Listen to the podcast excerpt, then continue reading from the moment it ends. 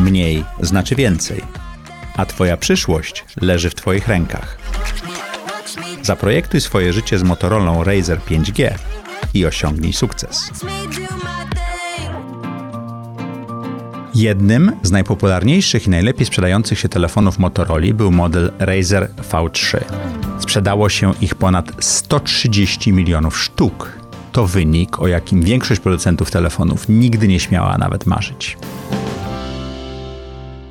Cześć, witajcie w kolejnym Połącz Kropki. Dzisiejszym gościem Karol Sadaj, który właśnie zmienił barwy na bardziej żółte. Tak. Bardziej żółte.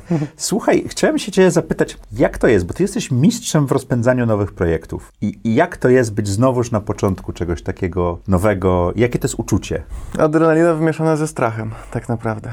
Bo zaczynasz... I tak jak tuż przed skokiem ze spadochronem? Nie skakałem nigdy Ja też nie, spadochronem, tylko, więc tylko znam z opisów gości. Domyślam się, że tak może być. E, Wydaje mi się, że jak skaczesz ze spadochronem, to te każde następne skoki już mniej cię, nie wiem, czy podniecają, czy, ale nie masz takiego strachu i bardziej już Ale to podobnie chyba jest jesteś w stanie tam nie? wskoczyć. Wydawało mi się, że tak jest, ale nie jest tak. No bo zaczynasz coś od nowa, od zera i widzisz jakby ogrom tych rzeczy, które są do zrobienia i to się przede wszystkim musi udać i to cały czas masz z tyłu głowy. To jak jesteś w biznesie, który już się udał, gdzieś tam nim zarządzasz albo chcesz, żeby on trochę urósł, no to, to, to masz ten sukces za sobą, a tu jesteś znowuż na czystej I kartce. czujesz się też spełniony, że to wyszło, nie? Tak, tak, tak. Na a tu jesteś na kartce. czystej kartce i musisz zacząć to od zera. Ale pięknie powiedziałeś tuż przed przejściem do audycji, że już nie jesteś startuperem, stałeś się bankierem. To jest, e, jakby poprzeczka się zmieniła, nie? To prawda. No, tylko- może dyscyplina się zmieniła, nawet nie poprzeczka tak, podniosła. tak. No, jest to oczywiście regulowana branża. My Staramy się myśleć jak startup. Nazywamy się też startupem, Mhm. no, ale jesteśmy bankiem. To siłą rzeczy gdzieś tam determinuje nasze działania. Ale mocno wierzę w ten projekt przede wszystkim. No ja ci, ja ci gratuluję i mam nadzieję, że jak już będziesz mógł w pełni opowiedzieć, co będziesz robił, to Przejdę i zaprojektuj swoje życie będzie jednym z pierwszych miejsc, gdzie będziemy mogli o tym porozmawiać. Oczywiście, bardzo Bomba. chętnie.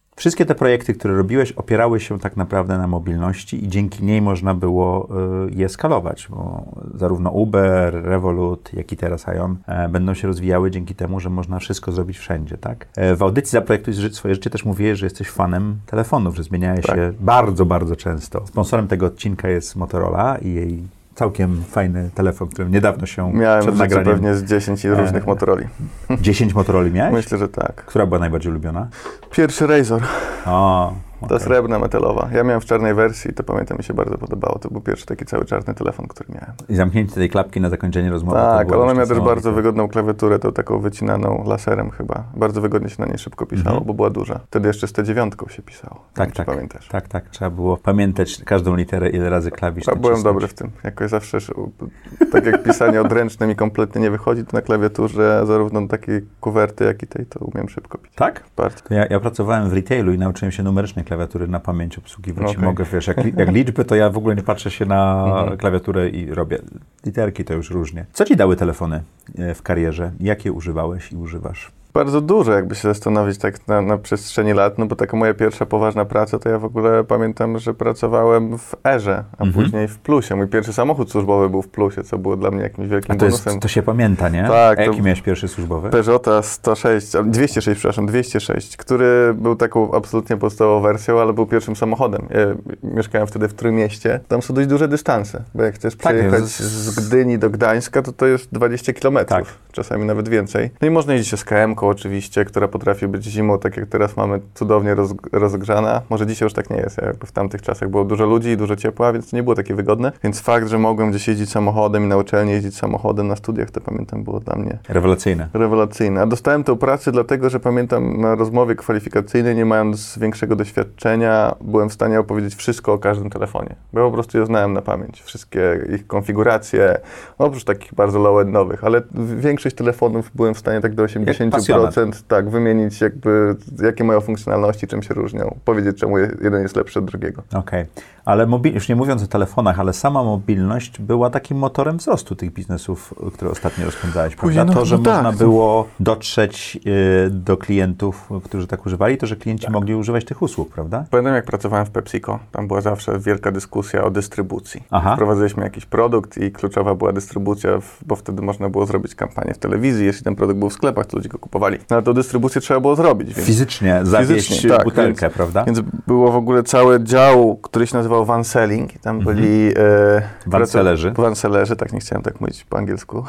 Ale, tak, ja oni tak nazywali. Sprzedawcy z vanów, nie mam pojęcia, no chyba to nie, ma. chyba to tak, się nazywaliśmy ich. Vancellerzy. Ja się staram unikać angielskiego z polskiego języka, jak To mogę, ale słusznie. i czasem się zawieszam przez to, bo wymyślam polskie. Ale nieważne, byli Vancellerzy, którzy jeździli do sklepów i odwiedzali i tam od razu sprzedawali chipsy. Ja też jeździłem często na te wizyty, no i pamiętałem, jakim wyzwaniem byłoby zrobienie tej dystrybucji, no bo trzeba było fizycznie odwiedzić te wszystkie sklepy. Mhm. Raz na dwa tygodnie się pojawiał Vanceller, to była bardzo ciężka praca, szczególnie właśnie w zimie, ten samochód nigdy się nie rozgrzewał. I nagle odwracasz ten cały schemat i masz dystrybucję na 100% e, dostępną od razu. Z zabiórka. Tak, tylko musisz sprawić, żeby ludzie chcieli ściągnąć aplikację. No Mhm. Bo m- możesz w skali relatywnie łatwo sprawić, żeby ludzie chcieli spróbować paczki twoich chipsów. Nie, ale oni później pójdą do sklepu. Opowiadałeś o tym w odcinku zresztą, Tak. jak, jak mieliście. Tak, i oni A, później... ale to spróbować to jest co innego, a kupić kolejne to jest też inaczej. To No tak. tak. samo jak z zainstalowaniem Tak. aplikacji i I używaniem używanie. jej. Oczywiście, że tak, ale to jest jakby, jakby Mhm. dalszy etap. Mówię teraz o tym pierwszym. Ale one muszą być w sklepie. Tak. A tutaj każdy ma sklep w swoim telefonie i ta aplikacja jest w tym sklepie. Ale w tym sklepie jest bardzo, bardzo dużo towaru, więc jak spowodować, żeby to zrobić, prawda? No to jest duże wyzwanie oczywiście. No jeżeli oferujesz wartość, która jest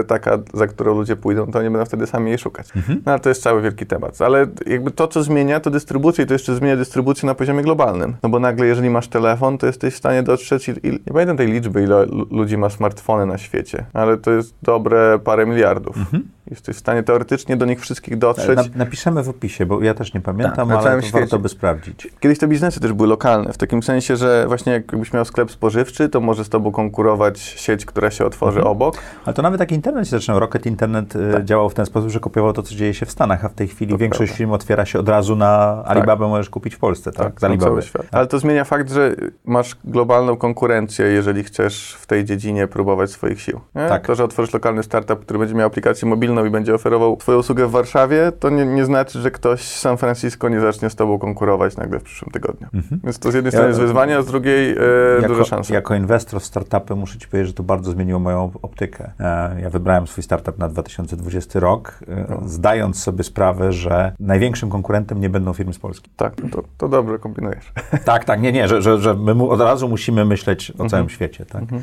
Więc tak to działa. A powiedz Ci, cze- czego Ci brakuje w komórkach w tej chwili? Czy jest taka rzecz? One się gdzieś zatrzymały. Brakuje takich naprawdę zmian w poszczególnych generacjach. Myślę, że te właśnie foldy, te, które mają ekran, który się składa, będą rozwojem, ale mam wrażenie, że dzisiaj jeszcze są trochę prototypami te telefony. No, Ja nie używałem, więc też No ja, uży, ja używam od kilku tygodni. E, Jest to niesamowicie fajne, że możesz mieć mały telefon, który Tak. fajnie w kieszeni. To jest w ogóle niesamowita rzecz, że telefon mieści ci się w kieszeni i nie, jak siadasz, to cię nie uwiera. Tak. Jakby, ja- ja miałem przedtem tam 5 czy 6 calowe. Jakby na, na dzisiaj jest problem, żeby znaleźć argument, żeby wymieniać telefon raz na rok. Mhm. A bardzo duży A problem, żeby przedtem miałeś to dużo, czę- dużo raz na częściej. trzy miesiące. Kiedyś tak było z laptopami. Ja pamiętam, że laptopy trzeba było zmieniać co 6 miesięcy, co rok maksimum do, do pracy, a w tej chwili nie ma problemu. Nie? Też zmieniła się cena tych urządzeń. No, Telefony są droższe niż laptopy. Tak, i telefony potrafią naprawdę dużo kosztować, więc to też zmieniło trochę perspektywę e, jakby nabywania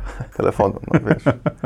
Jeżeli chodzi o mobilność, to Twoim zdaniem i finanse, bo to Mhm. jest to, w czym Ty się ostatnio specjalizujesz, dokąd nas to zaprowadzi, jeżeli miałbyś rysować przyszłość e, tego połączenia? Zmieniają się regulacje europejskie, zmienia się w ogóle system bankowy, to wszystko, wiesz, finteki są bardzo dużą konkurencją, e, telefony umożliwiają dużo więcej. Dokąd my zmierzamy? To jest w ogóle ciekawa dyskusja, bo jeszcze trzy lata temu byśmy byli pewnie na kongresie finansowym i mówi, dużo osób by W mówiło, hotelu? tak, jak ważne są oddziały jak kluczowe one są z Mhm. punktu widzenia bardzo dużego procenta użytkowników, którzy chcą przychodzić, deklarują, że one powinny istnieć. Nagle, Trzy lata temu? no tak, No może pięć. Trzy lata temu to było dalej, rok temu jeszcze były takie dyskusje, no Tak? bo, bo, bo to jest prawda, tak. Jak dalej, jak Mhm. zapytasz ludzi, to dużo osób chce mieć możliwość pójścia do oddziału i chce, żeby te oddziały istniały, no ale nagle przyszedł COVID i nikt nie chciał tam chodzić, bo wszyscy się bali. I nagle to przyspieszenie takie bardzo, e, które nastąpiło cyfrowe, już nie wróci. No nagle wszystko może zrobić w, w telefonie, w większości banków, ale to